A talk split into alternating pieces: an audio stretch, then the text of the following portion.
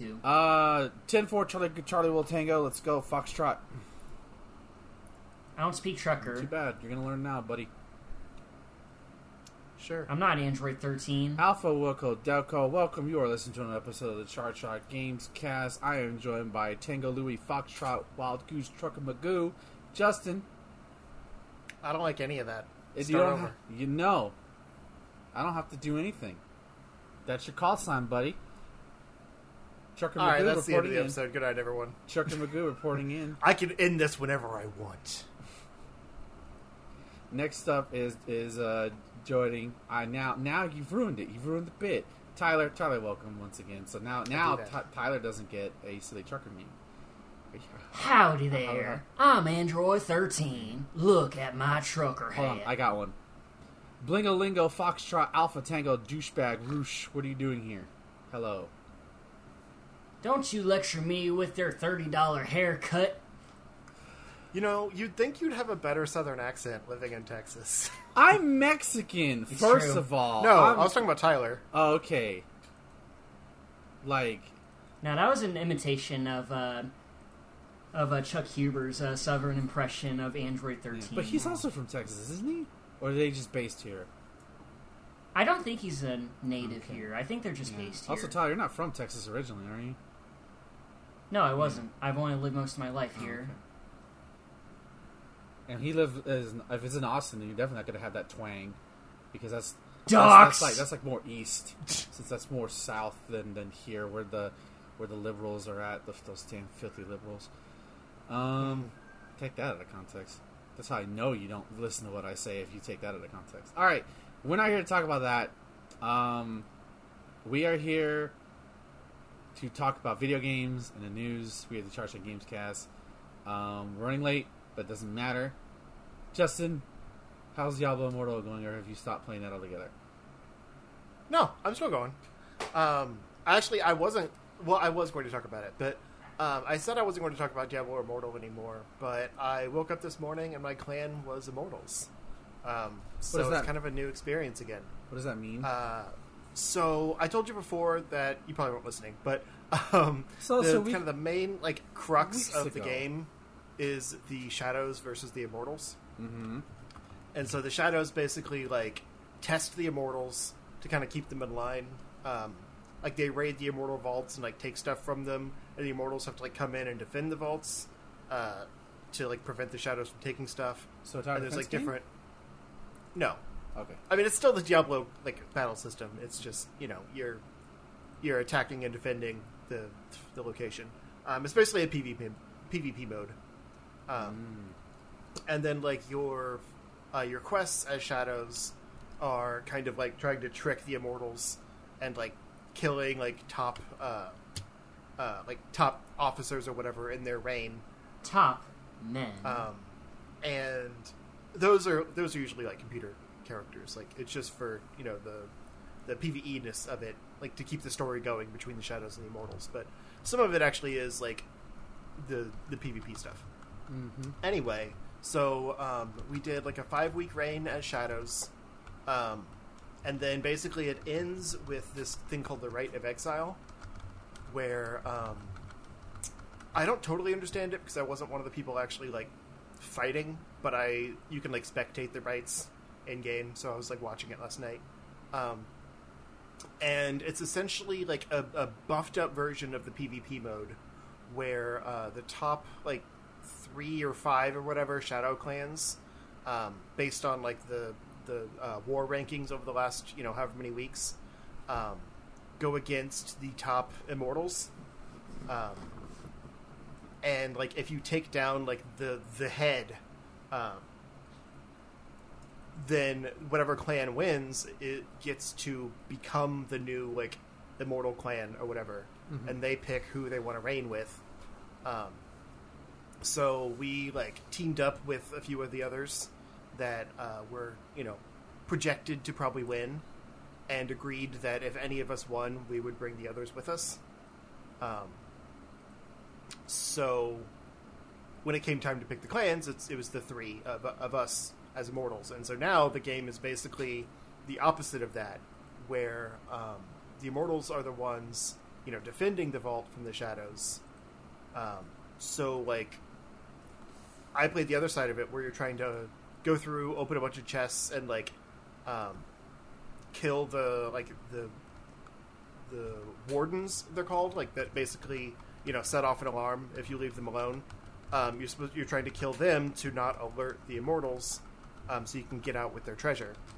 And if the immortals do get alerted, they come in and try to kill all the shadows that are raiding it, and you know that whole chess match. Um, So now the immortals are basically are the ones that go into the vault and try to kill all the shadows from stealing all their stuff, and you get different rewards and stuff for you know successfully defending the vault.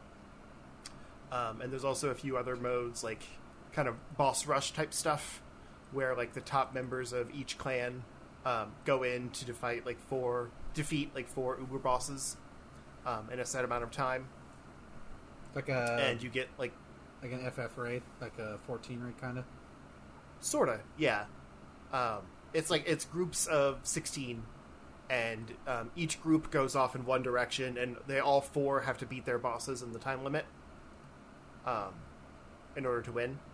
And you get like some you know free legendary gear and stuff for doing that. And there's a few other th- like I said, it's our first day, so we don't have everything unlocked yet. Right. Because it's like a four day system to to get your uh, Oof. to get your cape, your immortal cape. Your OnlyFans um, cape. and so like each day uh, like new new s- systems unlock as an immortal and you have to do those daily quests and then on the fourth day you get your cape you get your proper like immortal status and then that runs for the next you know five weeks or whatever I spent four days in this raid, and all I got was this lousy cape. the capes are pretty cool though um but yeah it's it's really cool like i so far from what i've heard about being an immortal i don't like it as much as shadows because there's just not as much to do Mm. um, like, like I said, with shadows, there's like specific quests that only the shadows can do every day, um, and like you can do the vault multiple times. There's this thing called the um, the Path of Blood. That's kind of like a like a challenge test. Um, you go like each floor, and each one you complete like puts points towards your shadow ranking, which like gives you some uh, some stat buffs and things like that. The further you go. Um, and there's a few other things you can do every day too to just kind of get some, you know, get some things. Um, with your immortals, it's pretty much defending the vault and that that boss rush. Um, there's a special store that only the people that are immortals can access, but it doesn't seem like there's much in it. And you use the same currency that you would use like for everything else, which is already pretty limited. So it's kind of like, do I really want to buy this stuff when I'm already low in that currency? Um, but it's it's neat. It's one of those things where it's like I was starting to get bored with the game again. I feel I felt like the you know the shadow stuff like I was doing the same quests every day and that kind of thing. So it's just it's another chance for the game to like do something different. Um, and I think that's really cool. There's essentially like three paths you can play in this game. There's like the adventurer path, which is just the normal stuff, and then there's shadows that have its own quests, and then there's immortals that have their own quests.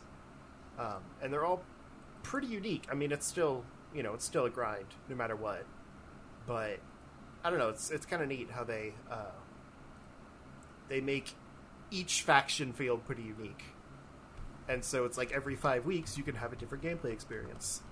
Um, we actually had a few people in the clan that are like, "All right, you guys have fun being immortals. Uh, I'm going to go join a different clan because I don't I don't want to leave Shadow. Like I like their stuff more." um, so it's like some people have their preference too.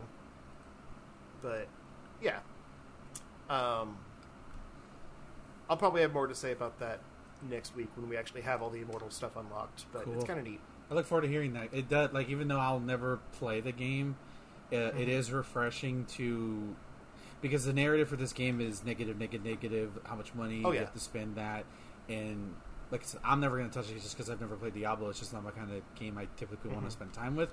Uh, it is refreshing to hear that somebody you know enjoying it. You're not maybe you spent some money and it doesn't really matter. Um, and and you're enjoying the game even in even if even if it has an ebbs and flows. Yeah, I mean, I'm having a lot of fun with it. I even I've even rolled a few more characters, just like, you know, if I if I run out of content because there are like daily caps and things like that. If I run out of content with my main character, who I'm trying to get up to like Hell Four rating, um, which is like the the rest of the servers kind of left me behind moving on to Hell Four, which is a different difficulty rating. And if you're not up to that difficulty yet, like, or if you're not powerful enough for that difficulty rating, I should say, um, you basically don't do any damage against the enemies and stuff. So like, I've got a little ways to go before I can actually like rejoin my clanmates and start doing dungeon runs and stuff with them again. Um, but sometimes you hit those caps and it's like, all right, there's no more point in grinding today. um, but like I've rolled a few of the other classes just to kind of see how they play in comparison, because you can do like a class change system, but it's kind of a hassle because you can only do it once a week, and you if you don't like the new one, you basically just have to revert back. But when you change, you get like temp gear. That's like similar stats, but doesn't have any of the other bo- like boosts to your uh, skills or anything like that. So then you have a new class that you don't know anything about. That's like you know max level, and you have to figure it all out like in the hardest difficulty setting. Um, so I prefer to just start the game over with a new class because you have character slots. Why not? Um, and kind of get a feel for it that way.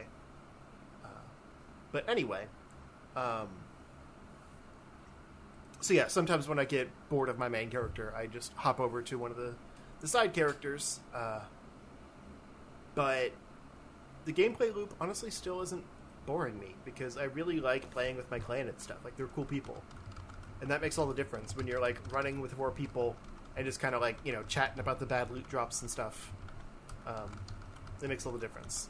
And now we have the the Immortals chat server or whatever um, channel. That's the word. Immort- Immortals chat channel, and they're all super nice people. That's cool. It's like it's names I've seen in the game, you know, since day one, but like I didn't really know anything about them because the problem with the game is you have world chat, which is like everyone, and then zone, which is usually for raids.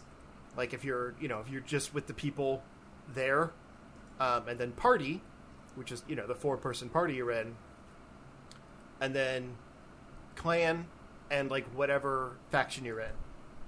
Um, so if they're not in your clan, you're probably not really talking to them, even though you see them running around. You might do dungeons with them, that kind of thing. So it's like a lot of these people that like I've I've known in the game that are now just all chatting together in Immortals chat, and they're super nice and helpful, and yeah, it's a great community. Honestly, like I know the game gets a bad rap, and I totally understand that because the grind is predatory, but it's also a really nice community of people to hang out with, and that makes all the difference. Um, I'm, I mean, I have no desire to put a ton of money into it. Like, I don't really see a big difference in the grind whether you put, you know, like if you if you buy the five dollar battle pass every month versus dropping thousands of dollars on like legendary gems and stuff to to buff your stats like crazy. Like you're, it, it's still the same gameplay loop. um, but the people are keeping me around. That's I kick I get kind of bored sometimes on my side characters because I don't have the clan chat, and I'm like I miss my friends. I just have the world chat, which is mostly toxic people. Um, but yeah, so other than that, did not expect to talk about it that long. Um, I actually got back into uh, Pokemon Legends Arceus. Um, Really? Not totally sure why. Uh, my wife's been on her uh, Harvest Moon grind again, and so like you know she'll be laying in bed on her Switch, and so I just brought my Switch up there and like was kind of scrolling through like unfinished games, like what what I was in the mood for, and I booted it up, and I've actually been really enjoying it this time. Um, and kind of related to Diablo, I think, like I wasn't sure what, like what the difference was, and I think it's because I'm just kind of grinding out the quests, um, which are very similar to the types of things I've been doing in Diablo. You know, you run out, you catch whatever monster, you come back, you show it to someone, or like you go grab however many of a material, and then you take that to someone. Like it's very much fetch quest, but it's ticking those boxes of just like the grind of it all.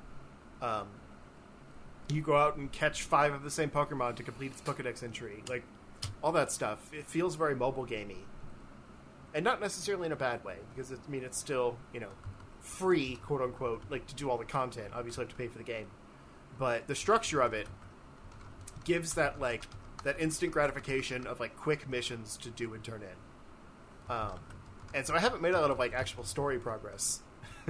um, I unlocked the next area to go to and like was told about Sneasler, um, but I haven't actually gone to that area to get my Sneasler. Um, I've been trying to clear out all the quests like leading up to it or whatever. But yeah, I spent a while just like running around the Crimson Mirelands and catching some Pokemon that I'd missed before. Um, like I said, doing some of the quests. I still kind of hate um, the Ursa. What's it, what's it called? The new Ursa. Uh, Ursaluna. I'm just gonna call it bear because that's what it is. I think it's Ursaluna. I still kind of hate that thing, and it's like smell based ability.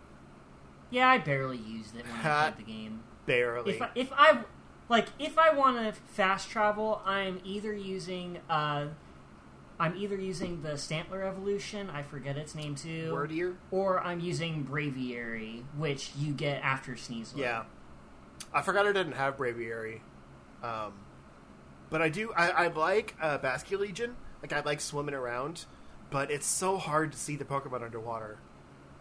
Yeah. Yeah. Half the time they start attacking me, and I'm like, "Where?" I died in the water once because I had no idea I was being attacked until it was too late. Oof. Um, but I don't know. Yeah, some, something about that game's clicking now. I don't, it's weird. Um, It did for me too, but then the final mission reared its head. I know. Ooh. and I've been I've been like I've had that in the back of my head of like how much you hated the completion criteria, and so I'm like I'm just gonna casually enjoy the game. You know, I will go through maybe beat all the story stuff and then just be done. Like I don't need. Yeah, good luck beating all the story stuff at the end, because there's one thing that you can't do unless you complete all the Pokedex stuff first. Oh, that's part of the story. yes. I thought it was just, like, for and that's par- that's part of the reason why I put it down because you can't finish the game and uh, catch Arceus until you've gathered uh, data on every single Pokemon. Yeah, that sucks.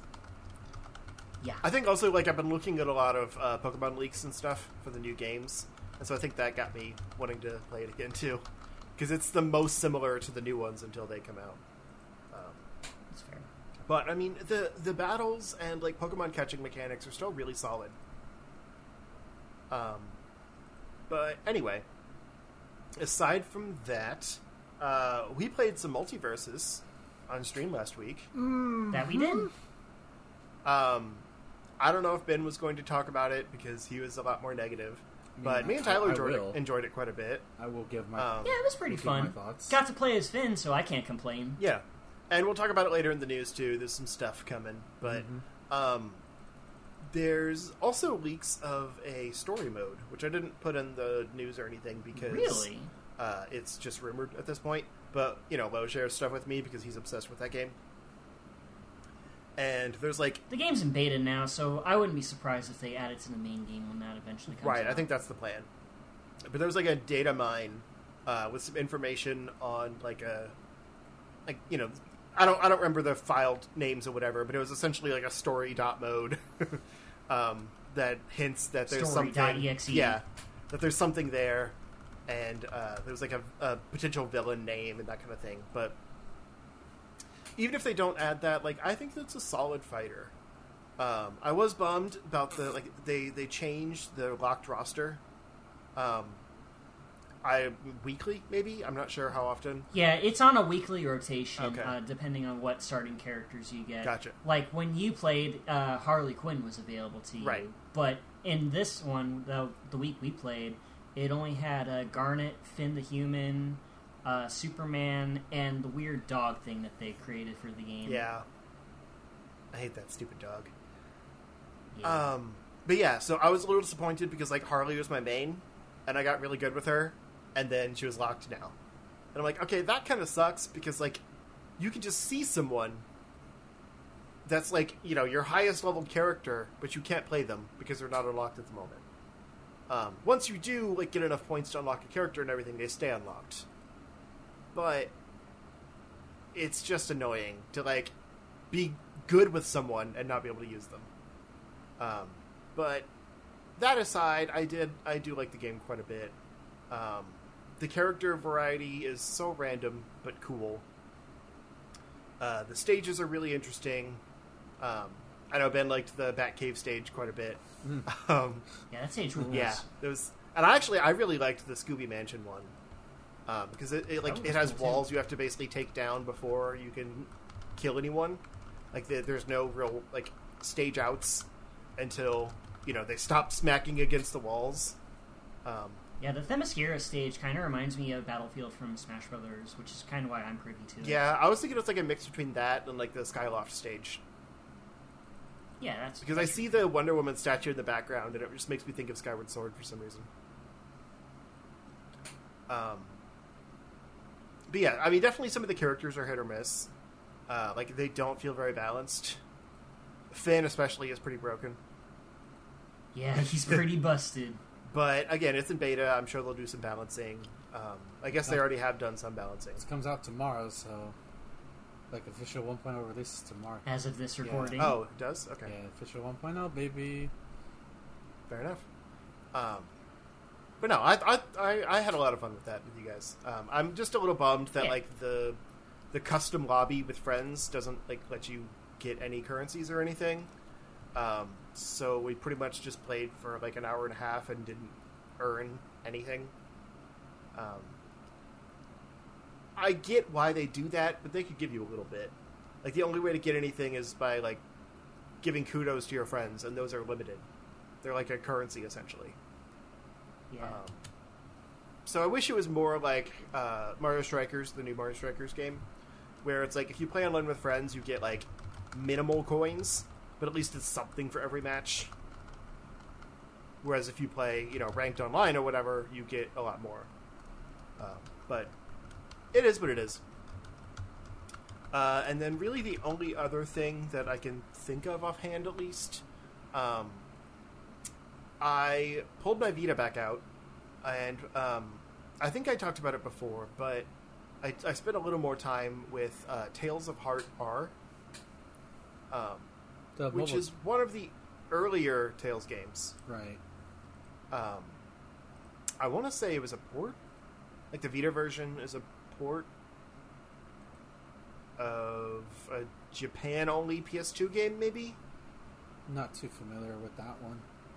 Yeah, I can't remember. I know it's a port, I, and it, it's I feel like the only Tales game on PS2 I'm aware of is Tales of the Abyss. Hmm. I mean, again, this one would have never come here before. Like it was Japan only until this version. So I don't remember, but point is, it's pretty cool. Um, it's, I mean, it's it's definitely more old fashioned. It's kind of like more along the lines of like Tales of Symphonia, um, but it has some really neat things in it.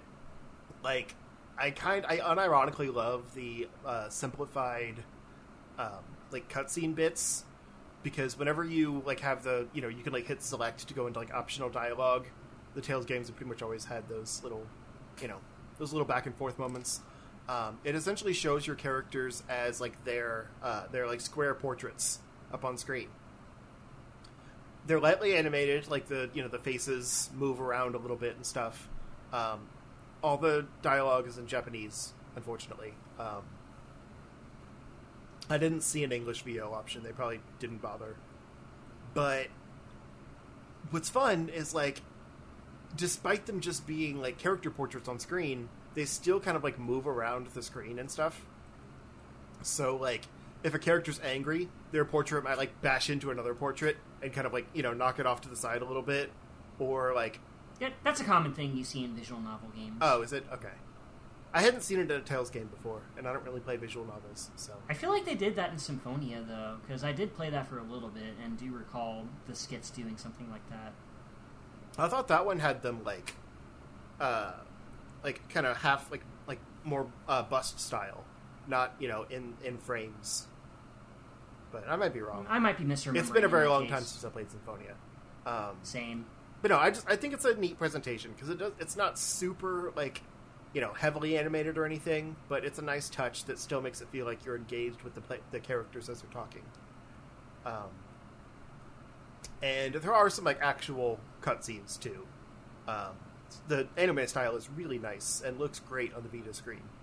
Um, but the gameplay itself is again a little more simple. But I kind of like the uh, combat system, honestly, because you have like just your main attack, and then you can combo that with the the you know arts, just like other games. Um, but this game uses what's called uh, Spiria uh, for their weapons, which are essentially like kind of the um, like Yu-Gi-Oh duel disks, like on their arms, but they transform into weapons in battle. And you can power them up in different ways. Uh, so, like every level up, you get um, some Spiria points or whatever it's called, and you can put those towards like a kind of a flower-looking uh, five-tier system. And every time you level up one of the tiers, you unlock some new ability or something like that. Um, and those can be, you know, active art abilities, um, passive skills, uh, stat buffs, that kind of thing. Um, it's it's a very clean system. It's not super complicated, but it makes combat feel quick. And every character is unique because like their specific Spiria has its own tree or flower, I guess, of skills. Um, I don't know. It's really cool. Um, I, I, I do need some more time with it. I've only put like a few hours in, but uh, I was in the mood for an RPG because, like I said, I've been playing Legends Arceus at home, but I don't have my Switch at work, so that's something I can pull up in my Vita. I thought about getting back into Digimon because that's kind of similar, but I was feeling action RPG. I don't know. That's fair. Yeah. Other than that, I've just been editing. Um, I'm I'm deep in the thralls of this uh, overly ambitious GBA games video. Um, I'm gonna be putting out like segments of it on TikTok. Uh, I think I'm gonna do like one game from every genre, like kind of you know just just the one one game section, because that's anywhere from two to four minutes per game. Um, like and then when the full video is done, I'll just put that on YouTube. But I was trying to think of a way to get some TikTok uh, content out of this video because I'm obviously not going to put an hour long video on there. I don't think. Uh, two minutes and Yeah. thirty seconds. Yeah, that's most you can do. No, it's like ten minutes now. Is it 10 minutes No now? one ever. Yeah, Nobody would watch it. That's not the point of the platform. exactly. Unless yeah. it- I mean, unle- even my Yeah, like my PlayStation randomizer videos are all under four minutes. Like Yeah. that's I try to make that my cutoff. yeah. Even if you have like some Uh, kind of weird narrative between your TikToks that some some char- creators out there do, nobody would sit through ten minutes on the TikTok video. It's just that's not what the platform's Right. there for. Their attention spans are too short. Wait, did I just say that? Wait, who said that? I wasn't listening. Don't worry, we're just me. talking down Gen Z. They don't matter.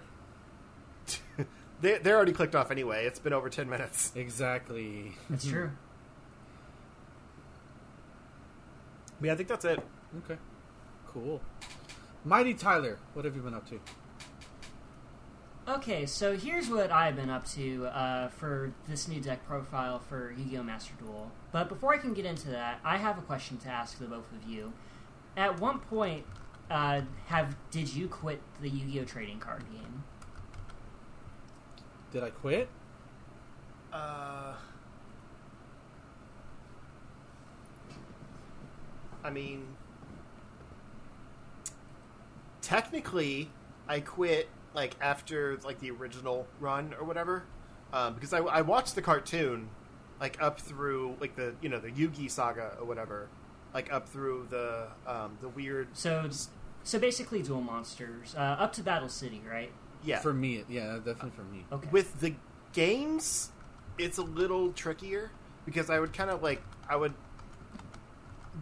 duck in every now and then um, to play the newer games um, but i didn't really realize that like the mechanics were changing or whatever. I tried to play it the same way and so i'd get wrecked like immediately. And so like i really didn't play any past like the gba ds era. Um, but i mean i dabbled. Okay, so ballpark estimate is probably around 2005 when the GX era started. Okay. yeah i don't really know what Um, that is Uh, it's basically when Duel Monsters ended and when Yu-Gi-Oh! GX started making the rounds. No, I know, but I mean, like, Uh, I, I played the GX games and don't know like what that arc is. I never watched the show or anything. it's basically a bunch of kids go to uh, trading card school, and a bunch of shenanigans ensue. Lowe's been watching it recently, and he's a big fan. But anyway, uh, that's far from the point. The reason I ask this is because there's a single point in history where a bunch of people quit the game because of the release of one set. Let me set the stage for you guys.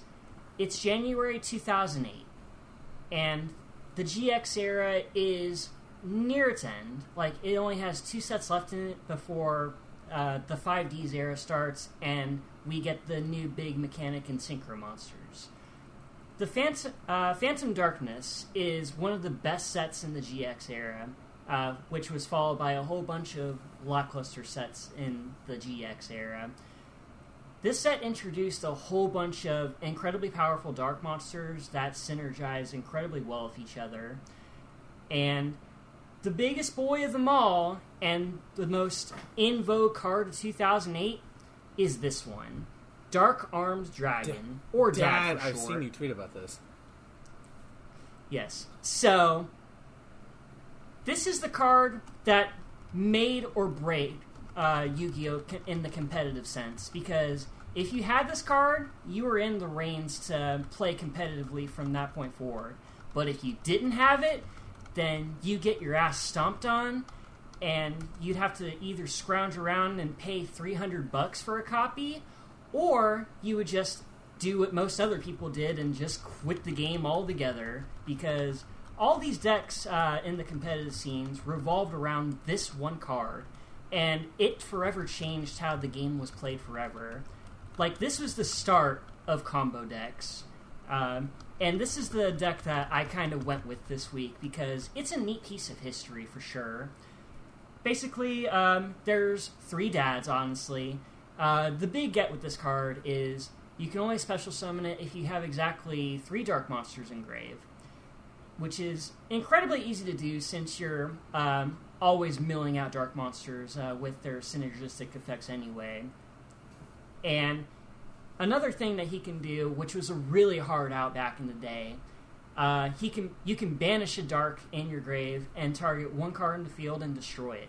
It is not once per turn, by the way. So as long as you have darks in grave, you can just clear out your opponent's board and just win immediately. Like it was nuts. That was the entire strategy all throughout the competitive scene in 2008, and that's kind of what I wanted to incorporate in this strategy. Uh, whether it works in this current format is kind of left up in the air, but it is kind of fun just to go through it all. Uh, also, at the time of this recording, um, the uh, first Master Duel uh, Duelist Cup uh, finally got started, and I played a few duels in that. Um, got squeaked a few wins in, but mostly got wrecked because there are a bunch of sweaty dudes online, and in this uh, Duel Cup, it seems that they're even sweatier than uh, the usual ranked Lovely. matches. But you know, it's whatever. Aside from that, game wise, I've been playing a few, a bit more of Xenoblade Chronicles 2. I have just finished Chapter Five, so I think I'm halfway through You're- the game. you're There's ahead like of ten me chapters now. in Xenoblade Two, right? You are officially oh yeah, shit! really? Uh, I've been side I've been Okay. side questing, so I've been- I haven't been pushing the plot forward. We're talking about the same game, right? Uh, Xenoblade Chronicles Oh, 2. two. Never mind. Sorry. Um, I no, I already I beat you in that race by five years. Sorry. Nah, you're fine. Uh, it's just a thing I Uh, have. I it's a game that I put down many times uh, for various reasons, but I'm just picking it back up again, and uh, almost at the point where I got the furthest. So, and there's a lot of stuff in the plot that I completely forgot about. Um, like the Jin fight in particular, I totally forgot that was a Yeah. thing. Um, I also almost uh, gotten all the important blades that you can uh, feasibly get You your got hands on. have you gotten KOS-MOS and, um I can't remember her other counter her counterparts. KOS-MOS? I don't believe I, I unlocked that one. Uh, all I know is I have Ursula, and she is by far my That's the one favorite with the bear, right? because, she- yep, she is the songstress that always has a polar bear, and her side quest is adorable. um Be sure to get Bo- if you like. Did you get Boreas or Boreas? However you pronounce that name, Boreas. It's like a big balloon. David Boreanaz. No. I don't Okay. think so. Hopefully you get Um, lucky and unlucky because he's one of the better healing blades in the entire game. All right, uh, got, I got something to look forward to. And another thing that I was looking forward to Zeke is a party member now. My friendship with Rex has ended. Rex is the new prota- uh, Zeke is the new You protagonist just go around now. touching another man's turtle. Yeah, man. You don't go around handling a man's turtle. That is another euphemism. But it's whatever. Um, I haven't really touched the game since I finished Chapter 5, so and there is one part of the game that I am particularly dreading, so I'm just kind of uh, biding my time and completing as many quests as I can just in preparation for that one part. I'm pretty sure you know what I'm talking about Yes. then. Okay, good aside from that, right before we started, actually, I got started with Digimon Survive. I made a promise last week that I would actually get around to playing it, and I did. Although it kind of took a bit of motivation on my part to actually get around to doing it. And I just finished the prologue, and it's actually kind of gripping, honestly. Um, the way that the story is told and um, how the characters are basically uh, portrayed uh, just a whole bunch of uh, teenagers on a camping trip that um, somehow stumble into like a weird world full of digital monsters and stuff. Kind of reminds me of the beginning episodes of Digimon Adventure, which is more or less the same Yeah. premise, down to uh, making down to the weird snowstorm in the middle of spring. Yeah, I remember that. Isn't that the point? I thought it was like a Digimon reboot, essentially. Uh, survive? Yeah. Mm, I mean, no, right? like the only real connection between that is basically uh, the premise I just mentioned and the fact that the main character has an Agumon for uh, for his partner. But aside from that, it's pretty different, all things considered. Um, I only got a few battles in, and as uh, Ben said last week, it's basically a tactical RPG, and I actually kind of like it so far. Like, it's pretty simple in the way that it's presented. Like, you can still do, like, uh, Digimon special skills and make them move around the map and uh, have them move away from or closer to Enemons. And so far, it seems pretty solid. Uh, right before we uh, started recording, I ran into a Betamon, and uh, apparently there's a SMT persona talking system where you can recruit Digimon to be your allies, which is kind of cool. I kind of forgot that was a thing from all the promotional shit that uh, we've been spoon fed, from what little that we've gotten anyway. Um, the rest is remaining to be seen. I'm kind of enjoying it so far. Um, the direction the story is pretty intriguing. Like, it's mostly like a horror theme kind of game, the way that the story is being presented, in all honesty.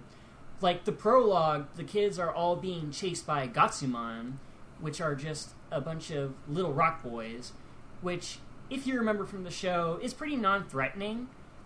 But in this game, they actually make them kind of menacing, and I actually do kind of like that change.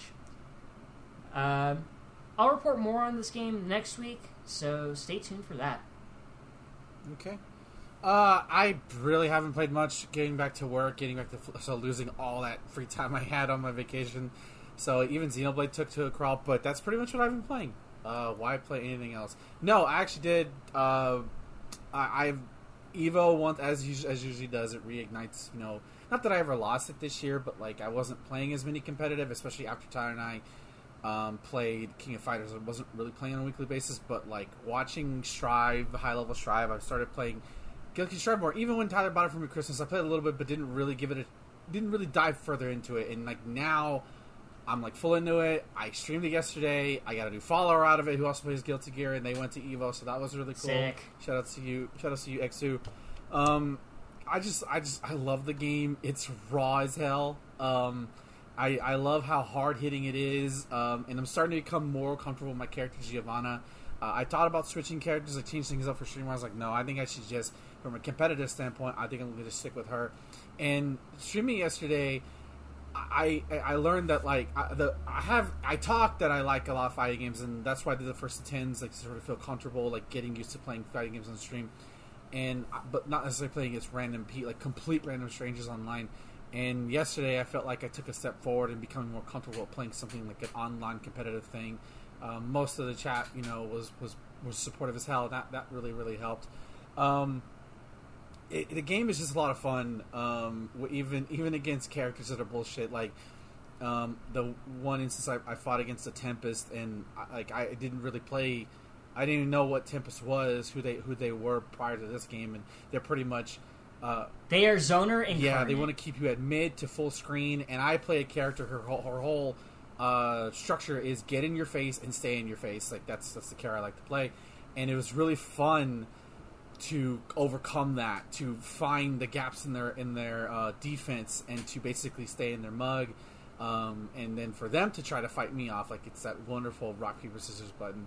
And I thought I would be sick of the counter counter because if you get like a big counter hit, the whole screen fills up with counter. It's it's it's kind of insane, but I love it because it's like I equivalent. It's like my equivalent to in Street Fighter Five. There's a thing called um, crush counters where if you hit somebody with usually a standing with a heavy kick or heavy punch, it goes, and then like usually you can like cancel into something and start a big combo. It's not the same in terms of like mechanic wise, but just that sense of neurons firing. So like, um, it's a dope. Yeah. So and like what I'll do is so like it gives you you have punch, kick, slash, heavy, slash. So you don't have light, medium, or heavies. You can kind of treat them like that, but they're not the same. So I don't think of them like that. But my favorite button to do it with Giovanna is her heavy slash. She has two. She has her forward heavy slash, which basically is like a like a guile bazooka knee, where she like lunges forward with her knee, and she can basically carry you up, carry the opponent up. Or she has a sta- just standing heavy slash, where she just does an outward kick, and they both are so good. Um, it just like it's instant like oh, it's it's the game's a lot of fun, and I fought a variety of characters. I think I didn't fight the entire roster. Um, like I, I don't see like and surprisingly I like I thought my character was low tier, but she's not. Apparently she's pretty like like she's top ten, um, which I didn't even think I didn't even assume she was just because. Yeah, man, Giovanna's cool just as fuck. No, she's cool, but doesn't mean people play her, and like like like the the, the, the, the two top tiers don't touch her, but I like her.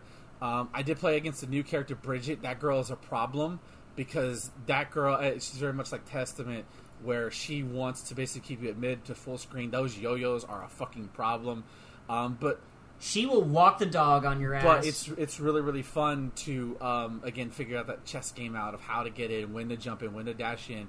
And now that I understand how Roman cancels work, and you know that was something I, I never really fi- understood in the previous Guilty Gear, or even when I started this one. Um, it, it's like added a whole new layer to my game. Am I good at Roman cancels? Am I optimizing combos to the extent? No, but I won games and I understood what I was doing with them. So I think that's all that really matters in that sense.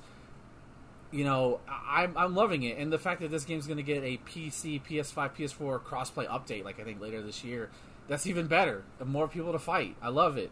Um, which is funny because uh, I think PS5 has less input lag than even PC right now with the latest patch they put out, which is crazy to think about. I think it so, does. um, yeah, I'll probably play. I won't lie. I'll probably if I'm not playing Xenoblade after this show, I'm probably playing a couple more Guilty Gear matches just because it's so much fun.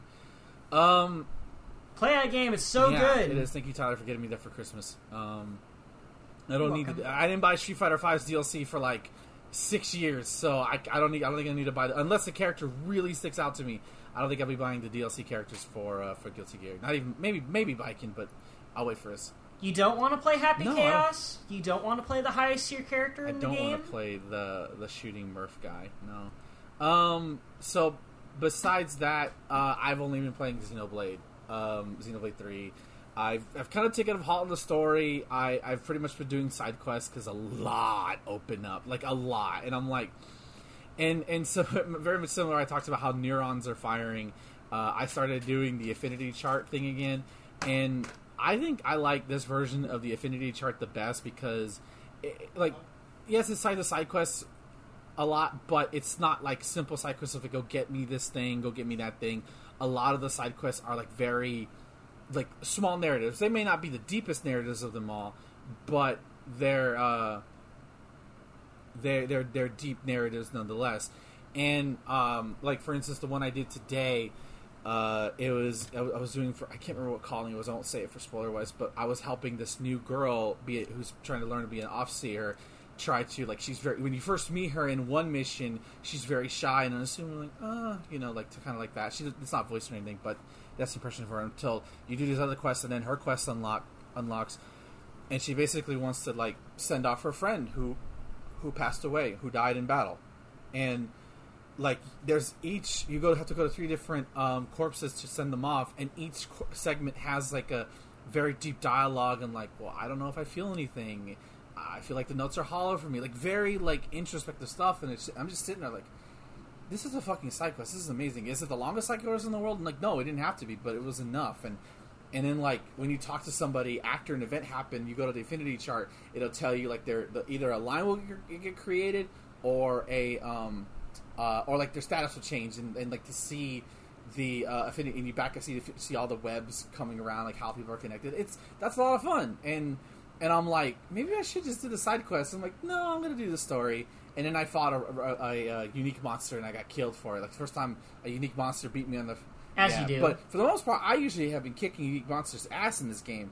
Um, so uh, there's that. But um, this game continues to amaze me. I haven't put as much time into it as, as I did before, again because I've been working. But other than that, it has been a, a as good of an experience as I could have hoped for. And part of me now, I'm like, I'm debating: do I keep doing these side quests and like keep just play the game as long as I can, or do I just go straight ahead and do, do a couple of side quests about the story quests? I don't know. I, I honestly don't know because I don't I don't want this ride to end, but at the same time, I know it has to end at some point. So I don't know what to do. I could could I could come back, put it down, come back do the side quest later. But like part of me wants to do all the side quests like now, just just do them as much as I can. But I don't know. I don't know how to feel about this one. Um, but I'm still loving it. Like that's the point. Um, I, I, I think I have two more hero classes that I can unlock. I just have to discuss them at the fi- at the table because that's how you unlock quests. Like you hear over overhear conversations and you talk to people, and then then, then you go on then you like go on a quest. Uh, it's it's I, I really like that system. Um, this game continues to be a blessing. Like I said, no matter how good the small indie game is going to be, ain't nothing ain't, nothing else beating it this year. Nothing. I don't I don't care how how, how bad an indie game makes you cry this year because there's going to be one. There hasn't been one yet, but there's going to be one. Uh, it's not beating Xenoblade. I don't care how good it is. Um, uh, that's about it. Yeah, I, I, I played a little bit. of... I bought Darkstalkers, the Night War, uh, Vampire Savior for uh, Switch on Capcom Arcade Stadium. That's only because I had enough gold coins for it, and I'm like, I want it on my Switch, so fuck it, and I don't have to spend forty bucks for the for the arcade collection again. And so I did, and I, I actually beat some arcade modes ending in that. And that game, that game is, is super fun, even on, even on the Switch. It looks really great on the OLED screen. Um, not much to say on there that I haven't said already before. Uh, but that's it for now. We're gonna go take a quick break, and then when we come back, we'll be discussing some short news. Alrighty.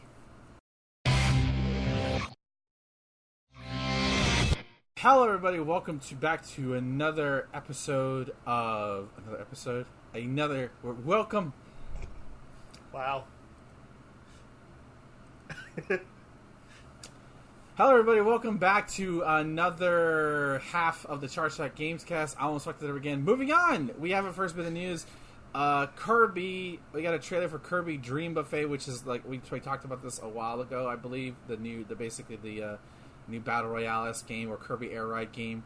Um, it's just a new trailer showing off some of the new powers, uh, some stages, and the mini games that are in there. Uh, presentation wise, this is this looks re- really really sweet. Uh, shit, it even has a battle path. This looks like Kirby Mari Damacy. Hmm? Y'all both said something. I'm gonna need one of y'all to speak now. I was just making a Kirby Mari Damacy joke. Like, and I was laughing at you saying it looks sweet. I mean, it does. Uh, but, I, but yeah, but it's a it's a game about eating I know, sweets. I know. So Fat fat joke. Thank you. Um, no, it wasn't a fat joke. It was about eating sweets. got him. Um, but yeah, this game looks cool. Like, I don't know if I want to play it immediately.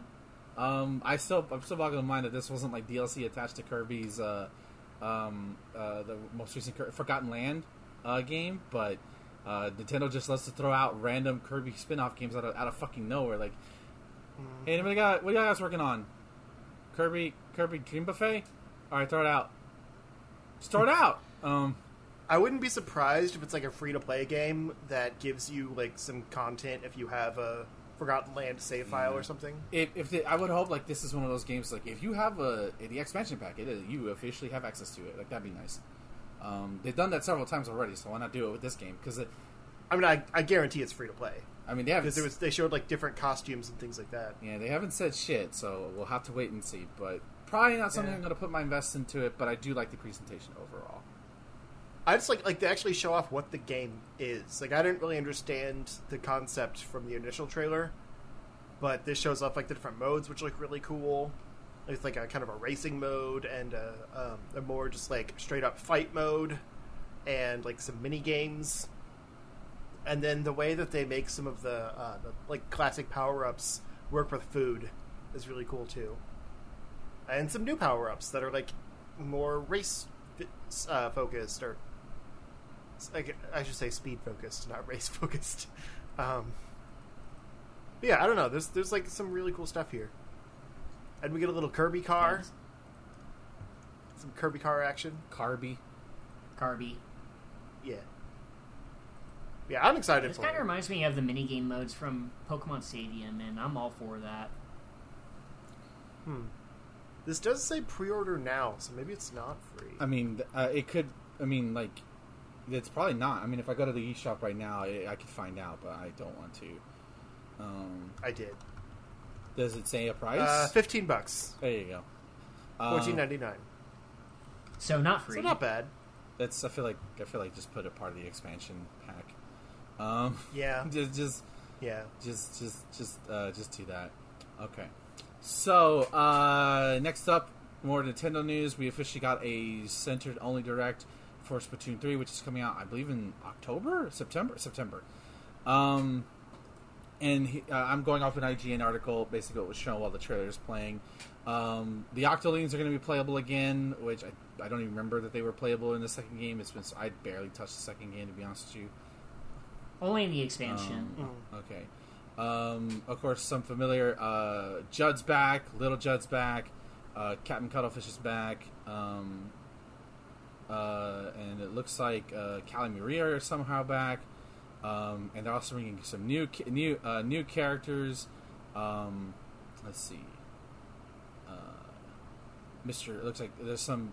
I know I saw some guy just called Big, like it's this big old like fish. Um, Yeah, there's there's three new. Um, I don't have the thing the article in front of me, but there's three new like announcer people. Yeah, Fr- uh, Um, Frye Shiver one and, those Big, big. Man. Frye Shiver and Big Man. That's, Yeah. their, that's their name. So like, it looks like the the thing to do with this every game we're going to get a new host, which I like the host in the last game, but a lot of people like Callie and Marie. So um, Mm-hmm. you know, it is what it goes. That that to me, it's just like more amiibo to sell. Um, that that's the Right. cynical way to look at it. But hey, you know, I always whenever I did boot up Splatoon one or Splatoon two, it was always cool to like have them here the maps. Here's what's going on today. You know, that was always fun. Keep that presentation going. Uh, Turf War, of course, is the main game, um, but of course they're also bringing uh, uh, Anarchy Battles, um, and the, coming back is uh, Splat Zones, Tower Control, Rainmaker, uh, and Clam Blitz. Um, it's uh, Splatoon 2 rankings may work differently with text and anarchy endgame players that can win five and triumph and or lose three and be out. Uh, Salmon Run is also coming back, which you saw in the previous trailer, um, which has new bosses. Um, and then there's two other modes. Uh, that are, like they're, they're teasing, which is League Battle, uh, which returns from past Splatoon games, and a new mode called X Battle, which is only available after taking a very high rank in Anarchy. So we don't know what that is yet. Uh, they'll probably do like a like a like a like a trailer before the game comes out. Um, new returning stages, so um, uh, Scorch, uh, some of them running Scorch Shores, Eeltail, Alleyway, Out Alley, Mince Meat, Metalworks, Undertow Spillway, and Hagglefish Market. Um, and Never Stages returning for this game. Uh, uh, Museum d'Alfonsino, which I played on that one. That's actually a really cool stage from the second game. Hammerhead Bridge, Mahi Mahi Resort, Ink Blot Cat, Art Academy, Sturgeon Shipyard, Mako Martin, Wahoo World. Uh, no Moray Towers, which is what the thing I saw people cheering about because apparently people hated that map. I, I guess so. I like that. I thought those were the cooler ones. Um, and a whole, course, Isn't that the one that got a smash stage? Yes, that's the Smash Stage one, yeah. But a lot of people don't like it in, in the uh, from what I at least what I gathered, based on the amount, of retweets that shit got. That a lot of Splatoon players do not like that as a as a stage. I thought it was cool. Um, new weapons and abilities are coming. Uh, you can see that all in the trailer. The new lobby, I actually like how it looks. It's like inside a gym. I, I I- you know, I like I like the city environments from the first two, but I think this gym thing is pretty cool. Um, of course, they go over the, the clothing, and also this is a big thing, which okay, they're doing it. Uh, there's gonna be a uh, trading card game in this, um, and it's it, it's a it's called tabletop table turf battle, which allows you to play in a competitive one v one card game spin-off or turf war. There are 150 collectible cards, and you'll get in-game starter deck as part of the regular play. It's unclear if you'll be able to play against friends or online, but we do know you'll be able to battle against PC. So if you're a card person, it's in a separate mode altogether, but they're maybe they're testing the waters to see like how other Splatoon spin-offs will do because at this point, you know, that's going to happen. We're going to get there where we're going to get like weird Splatoon spin-offs. Um, It is kind of a Someone neat, like, the team was clearly a fan of Triple Triad. yeah, it is kind of a neat system. Like every card is like kind of a different splatter shot in a way, and like, I don't know. I, I think that's kind of cool. Yeah, I think it'd be neat, but I won't be touching it with a 10-foot pole. Anyways, uh, I mean, I'm not going to get the game, so I just think I'm just saying I think it's cool. The story mode comes. It has a title, uh, "Return of the, uh, the Mama Mammalians," and focuses on discovering the secret of the fuzzy ooze set within uh an area called Alterna. You are recruited as Agent Three to the new Squid Beak platoon and battle the Octa- Octarian army alongside a small fry friend. Not much else is known except that the cuttlefish Callie and Marie will make appearances. Um, and of course, the Splatoon app that worked with the Switch to app is going to be back. Uh, yes, you can draw back in the game like you have in the previous two installments, so don't worry about that. You'll get great Reddit memes. And of course, it's getting new uh, amiibo. Um, so that, but here's the one that actually has me excited, which is probably why I'll be picking up the game uh, to have like it's just another another side competitive game to go along with Monster Hunter. Uh, not only are we expecting free post-launch updates to the catalog, more weapons and stages, game modes coming online. Nintendo's released a large-scale paid DLC for Splatoon 3. More details will come later. We also got tons of details about the return of Splatfest, which now include three teams to, choose- to choose from instead of the traditional two. The first of the three, uh, three is coming on August 27th as a pre-release event, and the theme is rock paper scissors. Um, so yeah, um, which then I saw a whole bunch of funny memes of like various trip like triple things and like choose your side. So that that could be a way because Splatfest were obviously some of the highlights in Splatoon one Splatoon two, and not that people were tired of them because they were not like in everything you think you would do. They they were like a special thing. We're like, how can you make a special thing even special? Well, this is their attempt, and we're going to see how that goes. Um, I just hope like they're unique, like reason they're they're. I don't. I never care what they are. Like it doesn't to me. It never really mattered what the choices were. It's just the, the the map and the stages they were on was always really really cool, and you got cool shit if your team won. Um, so uh, just pick the popular choice, even if you don't agree with it. You know, where does you rely to your country, or to, to your or to your commander? Anyways, um, I had to sneak in Metal Gear Solid Three somehow, so that's Splatoon Three. Um, The decision is yours and yours yeah, alone. so Splatoon 3 looks like it's going to be action packed. I just hope that I keep up with it, unlike the last game where I just stopped playing altogether. uh, I put more time in Splatoon 1 than I did uh, Splatoon 2. Okay. Uh, next up, uh, Fall Guys is getting uh, some stuff. Um, as they are now getting new costumes for Sonic, Eggman, Tails, Knuckles, and Supersonic, which are available no! Oh God! Sorry.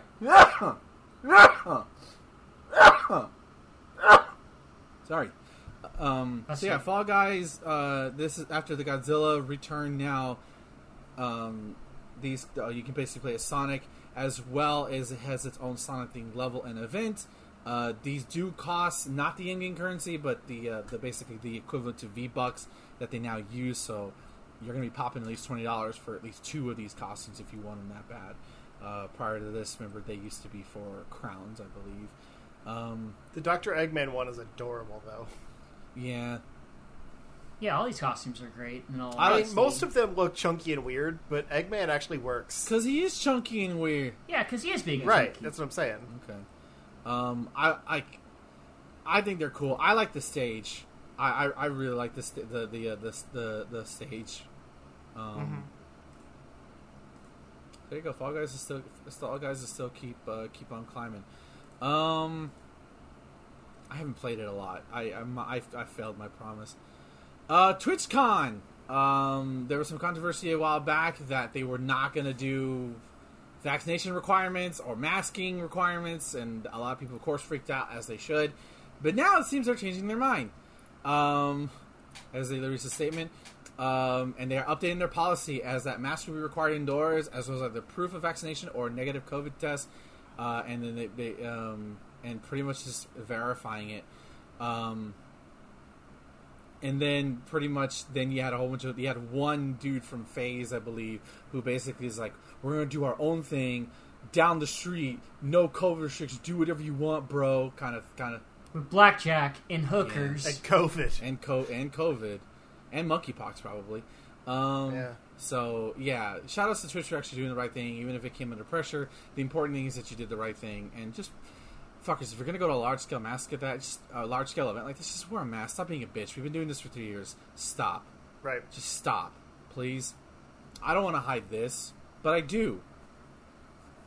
Actually, I should be hiding this, but I want to yeah, hide I, this. I, should be hiding this, but it, we're, we're here. Masks work for multiple reasons. They don't listen to logic, as, as we've learned. These fuckers are these, these same idiots are defending uh, an FBI raid on a former, former president. So there you go. And it's the ugliest ones, too, that don't want to wear masks. It's like, what do you have to show off? That's mean. No, they deserve no. They're idiots.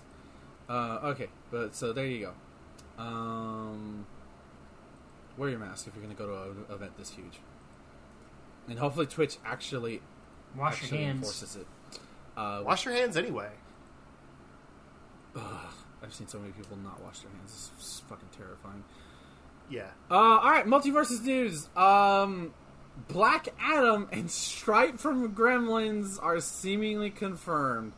Um, it, You were asking for more villains. yeah. Uh, there's been an advert that got leaked that basically shows the title screen, basically Black Adam, um, and of course Stripe from the 1980 80s movie Gremlins, or maybe even Gremlins 2. I have no so long I've seen Gremlins. It's Gremlins. Um, okay. Uh, Who could forget Stripe from Gremlins? I don't. I re- Classic I- WB character. I know the look. I I know, recognize the look. I didn't know that fucker. It, it had a name. Um, I just never would have thought he would come out like as a day. Wave One. Yeah. Um, so yeah, recently roster of upcoming five characters mentioned Black Adam and Stripe, which that gives certain legitimacy to the rest of the list. Of course, uh, it makes sense. Uh, Black Adam uh, is going to be in it because Warner Brothers has uh, Black Adam coming out in October, I believe. So they want to get as much Black Adam promotion as they can. Uh, even though you have Dwayne the Rock Johnson, but of course, hey, Black having Black Adam in this game would not be would not be bad. He was cool in Injustice too, so why not? Um, uh, and of course, Stripe was the antagonist for the first Gremlins movie. Uh, he was originally the cuddly Mogwai, and then spa- uh, which spawned off a Gizmo, and then turned into this monstrous thing that you say don't feed him after midnight, which never made sense. Does that mean I can feed him like after six a.m.? Where's the cutoff point? Can Gizmo never have water? Everything is technically after midnight when you think. So- I mean, if I feed my if I feed myself after midnight, I turn into a hideous monster too. No, wait, that's any time of the day. So there you go. And of course, MultiVersus. I'm a monster. Yeah, and and of course Morty's coming late. Uh, Morty is coming later this week. Uh, and the Rick well, it and just Morty. says Morty on here. Is it both Rick and Morty? Or is it just Morty? I assume Morty would make more sense because if Rick was in, uh, it would just be busted as Okay. shit. He would portal in just because he was bored. Yeah, it's the, the, the IGN. And supposedly Gizmo is coming too. yeah, that would, that would make sense. If you're gonna have that, you're gonna have that as well. But we'll see. I don't like MultiVersus because I think it feels weird. But you know, I I do find Black Adam makes sense. Gizmo. Somebody in that office really likes Gremlins, and they said, "What can we use?" Gremlins, got it. Go. They probably. It was probably one of those things where like they were. It was easiest to convince. Just put it in there. Uh, I don't. I mean, you gotta have the cuddly little character that isn't the weird rain dog. Um, I don't like MultiVersus. Um, I won't be playing it, so I won't. Is that going to be your new hill to die on? You'll let Avengers rest now. no, I'm still gonna make fun of Avengers because of how because I paid for that game. MultiVersus, I won't. I just won't give the time of day. I just won't play it. Like it, it can exist. Like yeah, it's fine. It's whatever. I got other things to play.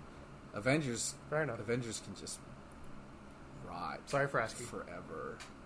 You gave me two Hawkeyes at once. Anyways, um, um, next up, this is Sonic Omens. So a couple, like it was like a week ago, uh, a trailer for a new Sonic fan game, which made everybody seemingly gone over and basically bash Frontiers for no fucking reason.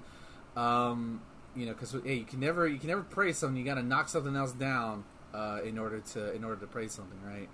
Um, now it seems it's coming out that there is some troubled stuff behind. I actually linked some of this uh, these guys uh, some of this news on this past weekend, so this is just a more comprehensive of it. Um, Ouroboros Studios, the team behind Sonic the Hedgehog fan game, Sonic Omens reportedly finished the project out of spite, blocked anyone who had negative opinion on the game, installed and rearranged music from Cars 2 the video game, sexualized 12 year old Maria Wow. by fra- by put including the phrase "bad girl" on her underwear.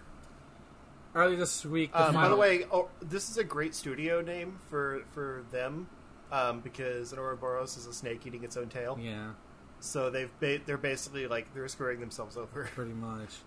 Earlier this week, the final episode of Sonic Omens released, getting the attention of many Sonic fans due to its killing Chris Thorndyke from Sonic X and tuning and turning Sonic Adventures Maria into a boss battle.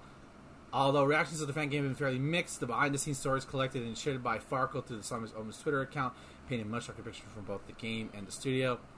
Uh, they shared a document called Sonic Omens and Downfall Ouroboros, which alleges the team pressed anyone who had negative feedback on the game, replaced voice actors without warning, paid while previews behind Patreon, made money for the game through adverts on Game Jolt, and sexualized Maria, a 12 year old child. Uh, Maria, Maria, just to clarify this, Maria Robotnik, uh, who is seen in Sonic Adventure 2, um, and Who is dying from a terminal illness in that game, yeah, by the and way? they the reason they know this is because they found in the game files a texture for her underwear that said "bad girl." Like you can ask, well, like, well, this just like, why would you even need a texture that, let alone put that there? Um, that just says it all. Uh, yeah, screenshot with the Twitter thread. Also, developers admitting to finish the project out of spite. One of the bigger allegations is that Ouroboros Studios paywall the preview, uh, paywall previews of the game to Patreon and ran ads for it on Game Jolt, meaning that it's likely that the team has been making money for the project. Sega's own copyright law uh, laws allow for Sonic fan games, but doesn't allow for anyone to make money from their IP, which could turn this into a more serious case of race for them.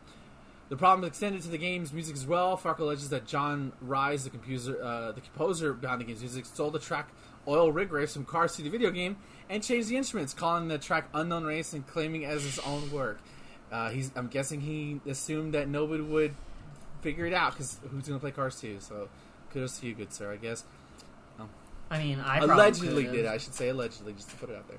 One of the more serious allegations, of course, is the character Maria, um, surrogate sister of Shadow the Hedgehog. I never assumed that they were surrogate siblings. That's a weird editorializing right there. Um, okay, uh, you do you, buddy. Uh, claims anonymous user. took- Sure, the gamer.com. yeah. Um, found the words bag. We talked about this. The text is invisible during the boss battle, which Farkle points out actually means whoever did it did it for fun. Um, the document has several other allegations against Orbo Studios, showing screenshots from conversations. But the developers Discord proofs claim Orbo Studios yet to respond to the allegations. Uh, there's also an instance that's in the in the if you go to that tweet where basically one of the voice actors played the game was having a miserable time playing the game, and the developers straight up mocked them for for it on their stream. So there's that. Yeah. Um. Uh, Like, the trailer was kind of promising, in all honesty, but then this shit started popping up, and I'm just sitting here like, yeah, I'm not going to give this a shot now. Yeah, it looked good, like in a trailer. But so does honestly, Sonic Frontiers looks good in some trailers. yeah. Yeah. Not saying that they're comparable. I'm just saying trailers can be deceiving. A lot of people felt like that though. That That's that true. was like, and I don't even care about that. It's just like I just find it funny that like out of nowhere comes this.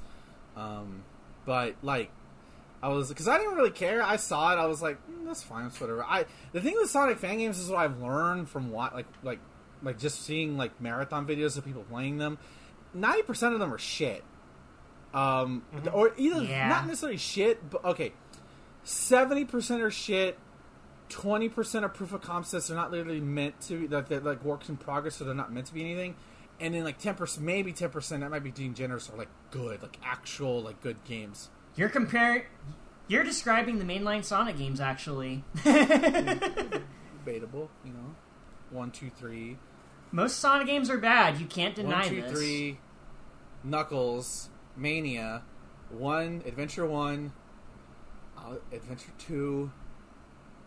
Everything, basically everything but uh, Heroes. Suck it. Um. Anyways, um, moving on. Uh, the point is, uh, maybe maybe don't get excited about a Sonic fan game immediately because Point is, Sonic was never good. Oh, shut up, you That is the point. From 2010, Rooster Teeth, whatever the fuck your name is. I don't know who they are anymore. Um, but yeah, there's a whole website dedicated to Sonic games if you actually want to try them, but most of them are not good. Um, but final bit of news. Uh, just to put it out there, we do have a friend who works for the company that is Twisted News. So I just need to put that out there that we do have somebody working on there. For I think I have to say that for legal reasons. I hear people do it all the time. I'm just doing it to cover my ass. Uh, private division. You just want to sound cool. I do. It does sound cool. I would have said of like for allegations. I do have somebody who works in who works at part of the company. We were not told this information beforehand, and we found this out through legitimate sources. There you go. Um, private division has now Private Division's Twitter. have uh, have uh, partnered with Weta Workshop. Where does the sound sound familiar? They are the they are the uh, workshop behind basically the the costumes and puppets for the Lord of the Rings movies and various various other movies since then. But that is where they became famous, and they are now. I think that's um, uh, Andy Serkis's studio, isn't it? no, unless things changed. Weta was He the- owns like a like a uh, visual effects company. this is not Weta Weta Workshop is the is like the art like the in live action stuff. Weta Digital is the computer stuff. So this says Weta Workshop. So this says costumes, creatures, collectibles. So I makers of cool stuff, animatronics. So this is they're they're talking about the armor shop, not the not the digital side, which is Weta Digital. Oh, gotcha. Okay. okay. Yeah, it's Yeah. usually like the And orcs and shit. What, Okay. what I don't know if I don't unless Andy Serkis bought a stake in the company. Realize I don't never heard of him owning it. Like that was that was a thing beforehand. That was like Peter Jackson's thing.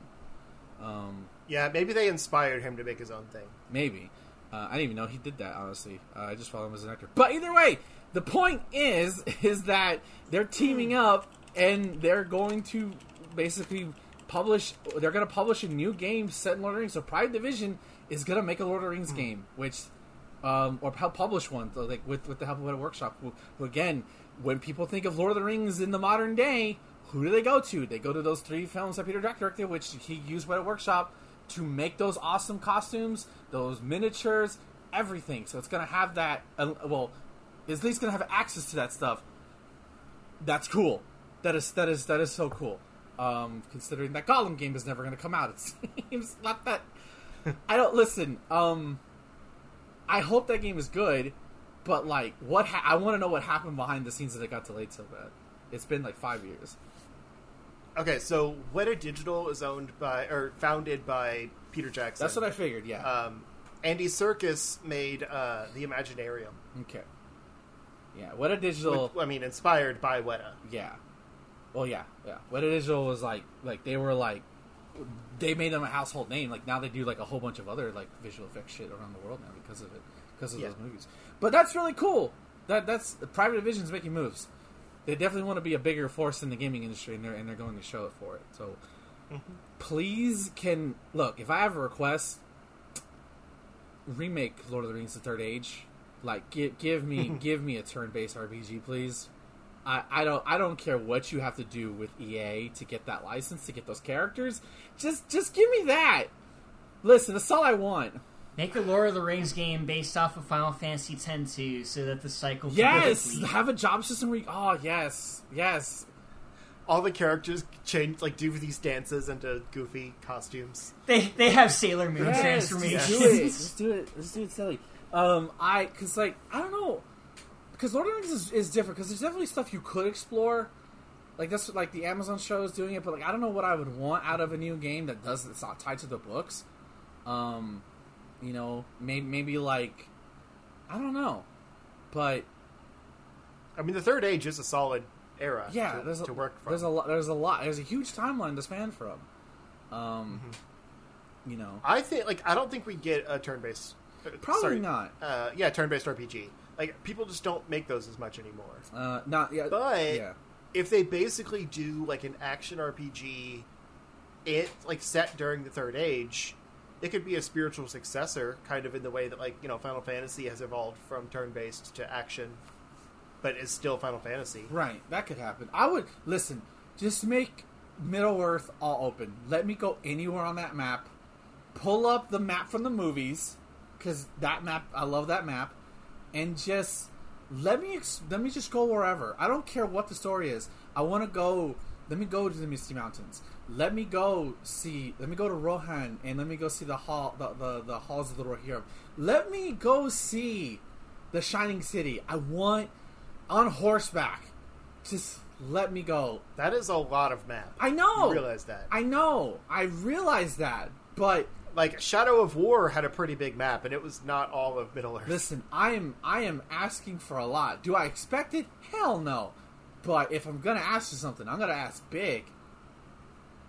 Bethesda wouldn't make a map that Go big big. or go This is. Private Division. I mean- They're not nearly I as. mean, they're making Starfield. That's pretty big. That's galaxy wise, dog. Anyways, listen. It's po- I, Small I think things. I think I think it's possible. It's doable. I just I just want to walk along the mountains. I want to walk in those deep forests. Let me go to let me go to Mirkwood. Let me go. Let me walk. Let me walk amongst the elves, please. I'll even play a life simulator where I play as a hobbit. I'll do that. Oh God, do that. You just work on the Shire. You tend your farm. You date random short women. Hell yeah, Hoplet, half oh yeah, uh, Lord of the Rings Harvest Moon game. Yes, you play as Count a me hobbit. You, you you get your own little hobbit hole. You have to take like yes, yes. The capitalism of Lord of the Rings has begun. Has begun. I'm, I a, wanna I'm actually like I'm hole, really what? into this uh, this Middle Earth life sim concept. Sorry, Ty. What? Hopefully. No, I was making lewd jokes, but uh, I'm kind of expecting the thumbnail to be like Harvest Moon, but with Lord of the I mean, yeah. characters. Yeah. like you can and you can meet Frodo Baggins. He's there, and you can meet Sam. And you can meet Merry and Pippin, or not if you don't want to put those characters in. Sure, whatever. But you can you can have conversation with Bilbo. Gandalf will show up every now and then. You can buy fireworks from him. Be great. No fighting at all. Just just just relax. Just and you can get you get the move the movie music. You get you would just have that Shire music playing, and then you have that violin. It's just like this is home. Yes, our planet is dying and on heat fire, but you know what? I have a nice little farm on the, on the Shire. I'm all set, homie. Animal who? I'm all about Hobbit Town. I'm all about Hobbiton. Time to enjoy second breakfast. yes, Let's Hobbit. go. That's what we call it, Hobbiton. Second breakfast. There you go. That's the that's the game title. Sounds like a hotel name. Surprised it isn't. There you go. Do it. We we if if if if uh, if that actually is the thing that happens in the next five years, I want the lotto lotto winnings because I basically predicted the equivalent of that. Um, okay, so and I think that's all the news we have, right, guys?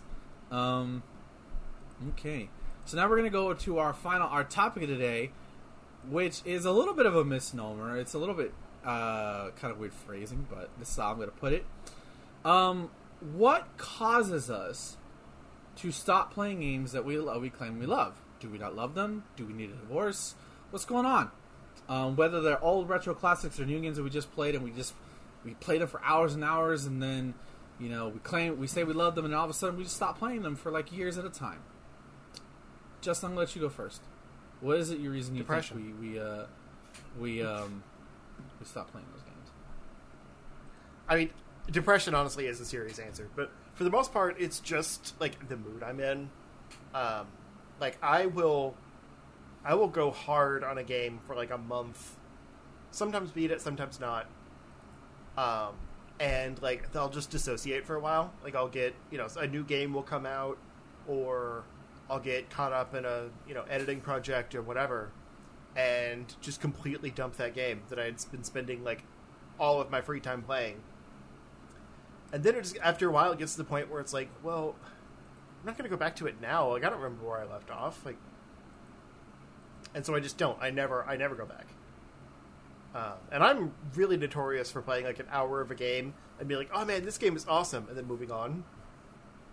Um, but generally, if I pay for something, I try to at least like finish the main quest line.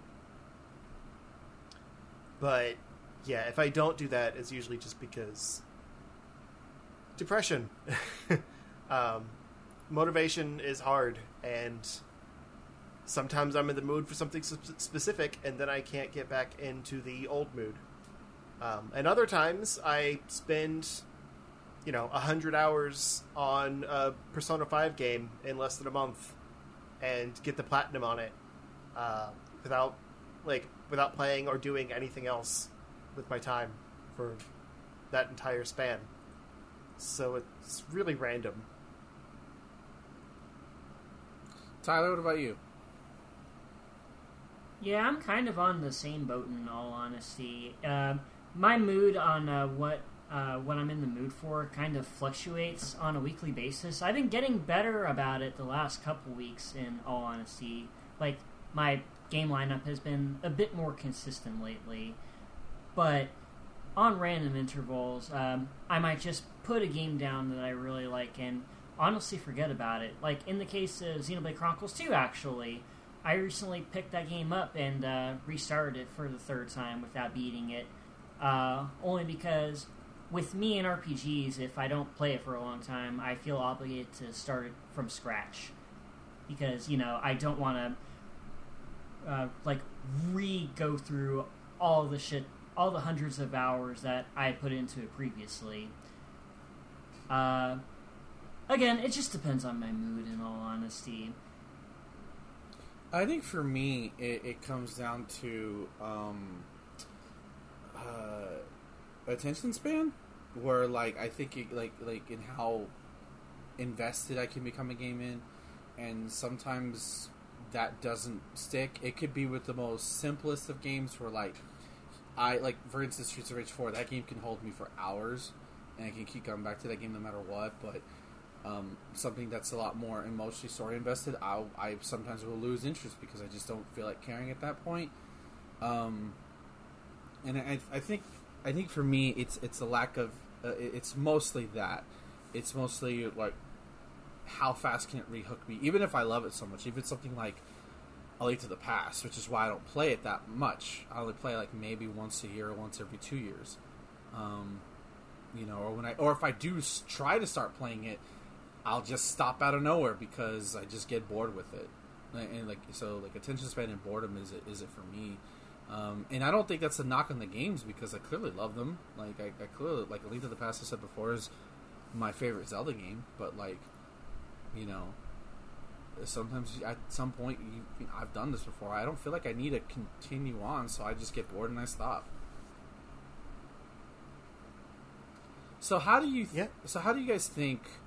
What are what are ways you think you could like alleviate that process? Obviously, depression is something that's not easy to fix, but like just just just um, if it was, the whole world would be fixed, and Trump would never even have touched fucking office.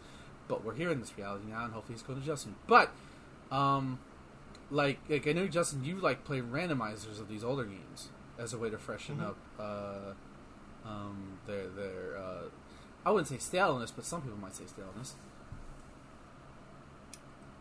Well, honestly, part of that is that that is part of the problem um, because I will play a randomizer game, or I'll play a randomizer of a game instead of the new stuff I have because that's what I'm in the mood for. Um, and the thing with randomizers is they really never get old because every time it's new. So I like neglect games that I've spent real money on, you know, like and just came out to run the same game I've played multiple times already because it's randomized and it's comfort. But again, that's kind of how depression works. You just do what makes you feel comfortable. Um, so I don't know that that's really a positive thing um, in this case because it doesn't it doesn't get me to finish games that I haven't finished or like go back to games that you know I should be playing. It's more distraction from those games. Um, but to answer your question, uh, nothing really makes me like want to go back to a game. It, it's more like I might get back into the mood, or like you know, I was talking about how I started up um, uh, Pokemon Legends Arceus again. That was just I wanted something to play on my Switch, and there's probably ten other games I have on there that I also have just like started and stopped multiple times. But that's the one I felt like jumping back into, and now I'm back into it again, and like I've been playing pretty much every night. Um, recently, I you know loaded up my Wii U again and was playing back through Twilight Princess HD, like from where I left off, randomly. Um, it was kind of tough to remember where I was, but I did like two dungeons and some change, like you know some some overworld stuff for a week or two, and then I was like, I got distracted by something else again, and I'll probably go back to it again, but I don't know. It's just it's how I am. Like I tend to uh, play through games over a long span of time and eventually beat them, or just like get obsessed and play that thing nonstop until I beat it. That's why I don't like super long games. Like I'm having a hard time with Xenoblade Chronicles because I know that it's like a hundred hour investment. And so if I sit down and play something for a few hours, I want to feel like I've made substantial progress, which is ironic because I'm mostly playing Diablo Immortal, which is literally just a, you know, uh, pay to play grind or pay free to play grind. Um, but that's also like mostly at work and downtime, and you know, that's fine. Um, but I like games like Metroid, where I can sit down and beat it in one sitting, like three to four hours. Um, or like you know the Spider-Man games, like Spider-Man just came out on PC. Like I've been tempted to double dip on that, even though I already have it because I love it, and there's mod support on PC. But also, like that's a eight to ten hour campaign. I could manage that. I could beat Spider Man ten times in the time it would take to beat Xenoblade once. Yeah, probably. Like that's that's where my disconnect comes in, is I feel like this is going to take forever, so I just stop. I get overwhelmed. So sometimes it just takes a long time, uh, like, but other times it's like it's been a year, and it's like, okay, I'm clearly not going to go back to this game. I don't remember anything about it. I'm not going to start over, and then I just give up. And there's a lot of games like that too. Where, like I love them, I love the time I spent with them, but I'm not going to pick up where I left off, and I don't want to start over. So I'm just I'm content with where I left it. You know. Mm-hmm. Tyler, what about you? How do you, how do you feel like you like? What do you do to uh, like come back to something maybe you dropped beforehand? Um, I think it all again really depends on my mood. I do want to finish up most of my backlog because I do have a bunch of uh, games that I started and put down. Probably haven't even picked up at this point. Uh, it all it all just comes down to like motivation and uh, time management. In all honesty, unfortunately, uh, with my current work schedule, I can't really get into games as much as I want to, and uh, hopefully with uh, a healthier lifestyle change uh, and more flexible hours, I guess I can. Um, probably put in um, more times to completing the games that I want to finish. Um, it just kind of just boils down to uh, basic time management, I guess. That and uh, the obvious, um, the obvious motivation. It's basically the reason why uh, my tire shoes reviews videos haven't really been coming up lately, and also the reason why I haven't been streaming in the past couple months. So I want to get better with that hopefully uh, some changes come through. It, it's just whatever. Yeah.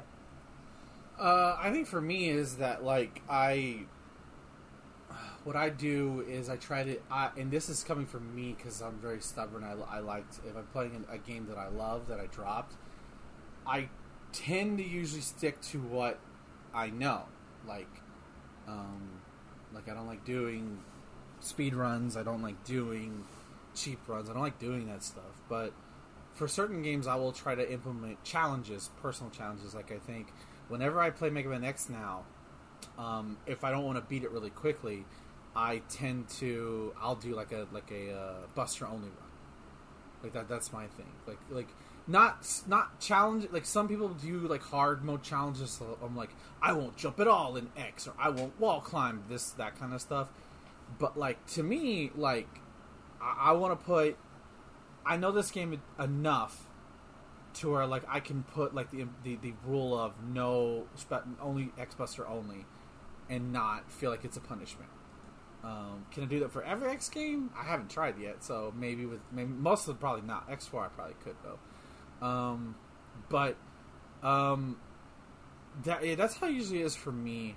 Um, it, it- and you can only do that so much. Um, like you can't really tweak the difficulty for something like that in a RPG. Um, typically because of how it's structured. Like unless you do like, because to me like doing doing condition runs in RPGs is, is asking for punishment.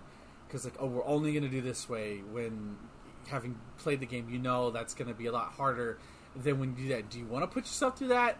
Maybe you do, and maybe maybe that will entice you to like love the game that made you fall in love with the game first. Like I know like there's like some people who play Final Fantasy one with like three healers and one warrior because they're that's ins- that's like an insane run to do. But you know for some people that's fresh and new, um, and stuff like that. So like yeah, that's that's for me as like in, introducing like little small little rules, nothing like you know like intense, but to where like I'm getting something like um, I'll do like for Link to the Past. What I'll do from time what I've done in the past is I'll do dungeon or dungeons out of order, even if it makes it harder for me to do another dungeon later. I'll just do. I'll go do this one first, or I'll go do this one now. And since last time I played this, or I'll, I'll, or like that. That that's typically what I'll do. Um, in, in it, makes slightly different choice, make di- make different choices when they're available to me, or like in in first person shooters. Um, I'll I like because I, I tend to have a soft spot for certain guns in FPSs, so I'll typically uh, try to use different guns. Like okay, this time I'm going to use only handguns, or like uh, if I ever play the Outer Worlds again, as an example. Actually, Lo and I were talking about this. Like you know, like could I do an all pacifist run in, in, in the Outer Worlds and stuff like that?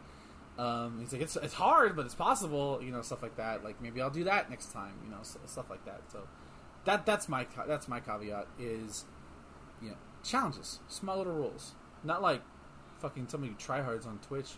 Like I'm gonna beat Super Mario Brothers Lost Levels on one life. Like that's no, stop it. They'll be a masochist. Um, It's what they enjoy, though. You just said you have your thing, I have my thing. Like, I'm I don't shame anyone for the challenges they I'm do. not shaming. I'm making fun. There's difference. Um, also, they would shame me for my challenges.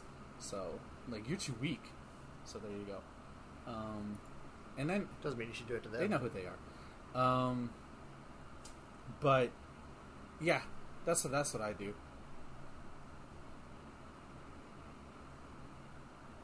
But like, um, what about like online games? You know, something that is a reoccurring thing that theoretically you could play whenever, with, with whether with people or alone. What about those kind of games? What makes you come back for those when it's not and take it in context when it's not like take out the context of it's not a, there's no DLC updates. The game is done. No more DLC. No more patches. Game is technically finished. You're not going to get any more. Like, what makes you come back for that? Do you come back for Usually that? just because friends are playing. Like, a lot of those games I don't play by myself. Like, you know, Super Mario Par- or the new one that came out. Um, Mario Party Superstar? yeah, Superstar. Yeah. That one, like, I love it, but I pretty much only play it like when friends come over, or you know, if I can get some people online or whatever. It's like, yeah, I will play a board with you, but I'm not gonna like grind out the single player or anything. Um, same with like Mario Kart. I mean, granted that has still been getting DLC, so that's kind of an exception. Yeah. But sometimes my friends are just like, "Hey, you want to play some Mario Kart?" Sure, I'll boot it up. And that's usually those cases where it's like, "Oh, there's updates. I gotta, you know, gi- give me a second. Let's get this set up," uh, because I don't play it often enough. But, or like with, um, I know you said, well, I guess you're specifically talking about old games. Because I was gonna say, like with Diablo, like whenever I start to get bored, something changes where you know I have a new faction to with new quests to try out and that kind of thing, um, or like a new difficulty to run through.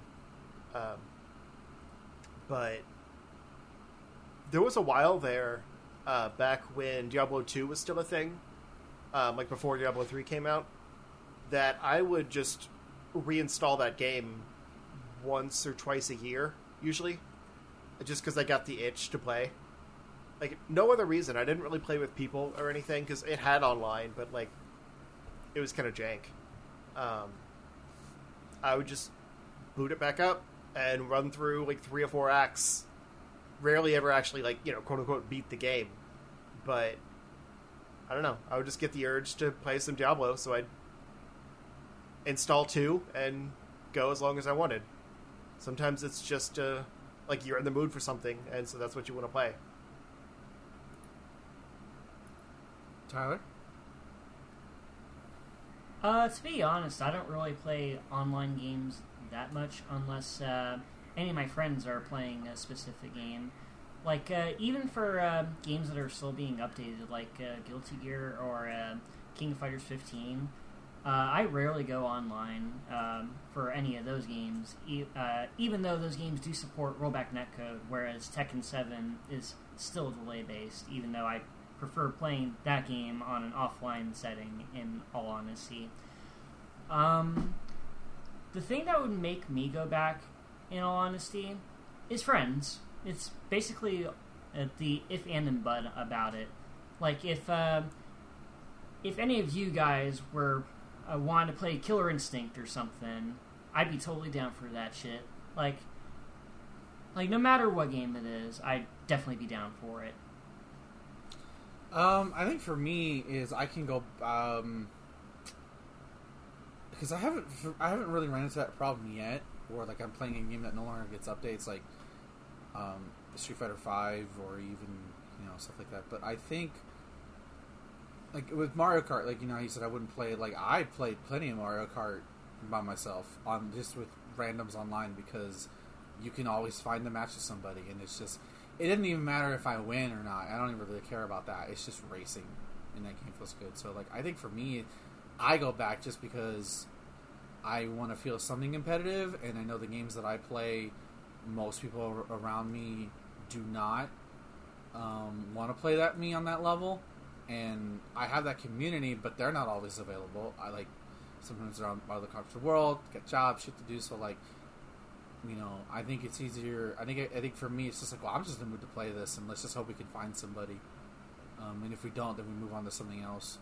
Um, or like if I've like like I haven't really had to do it, but um, like even like when like Splatoon three or something like that, or Splatoon two rather, like I was just feeling bored, and I'll, I'll find myself uh, if I don't like even if I have like a big single player game to play, I won't be in the mood for that. So like I would have I would just play back like back in like the Wii U days, Splatoon one, and just do turf war matches for like hours because I didn't want it.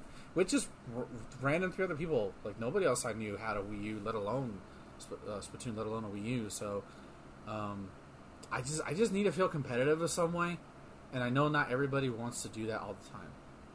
Um, you know, so like I, at some point I'm gonna have to face that run into that point where like Street Fighter Five is approaching its end cycle, or like I mean, I, know, I might not even face that problem because I'm gonna move on to Street Fighter Six, like a lot of other people do. But like, what if I want to go back to Street Fighter Five because I love that game, you know, and nobody wants to play? Like, that's gonna be that's gonna be weird to discover. I'll find out then, but um, you know, I just I just need to fight somebody and just be competitive in something, or just have that. There's only so much thrill like a single player can give you, in in my opinion, that you don't that I don't get from playing multiplayer. And I don't even need to be dominant. It has nothing to do with like winning or stuff like that. It's just, you know, I think it comes from like my parent, my my dad, my brothers. Like we grew up in a very competitive environment, not like toxic or anything, but it's just like it was always in the air. Like we watched sports and stuff like that, so it's just part of who I am, whether I like it or not, and it's just kind of who I am. Um, so it's just it's just that need that always needs to be satisfied. Um, so I think that I think that's that's for me why I can I, I'd rather play online. I can go back to an online game than that. But I think we're gonna call it there, guys. I think we kind of explored it uh, of this topic uh, uh, uh, as good as we can.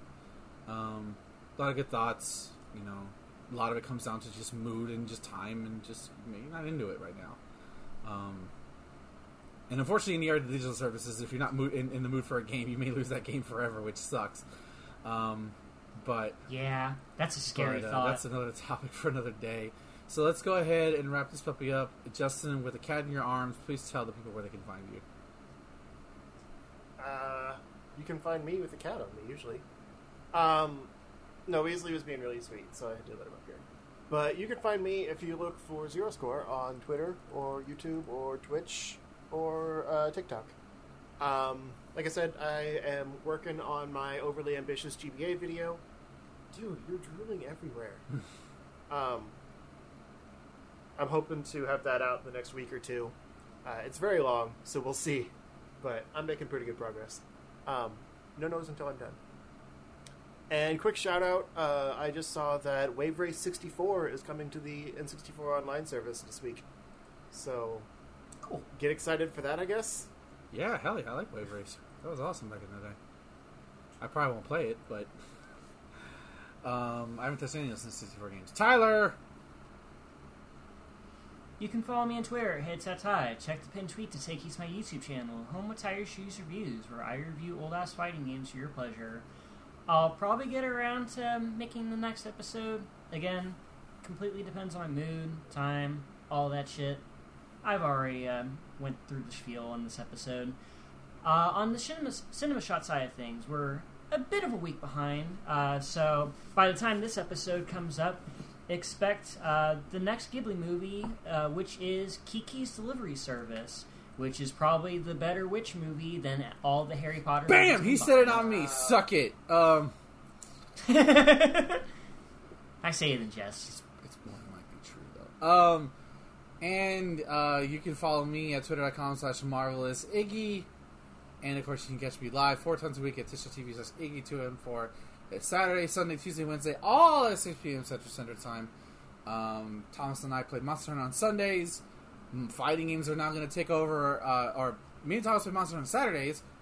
Thomas and I, uh, I will play fighting games on on Mondays, uh, Sundays.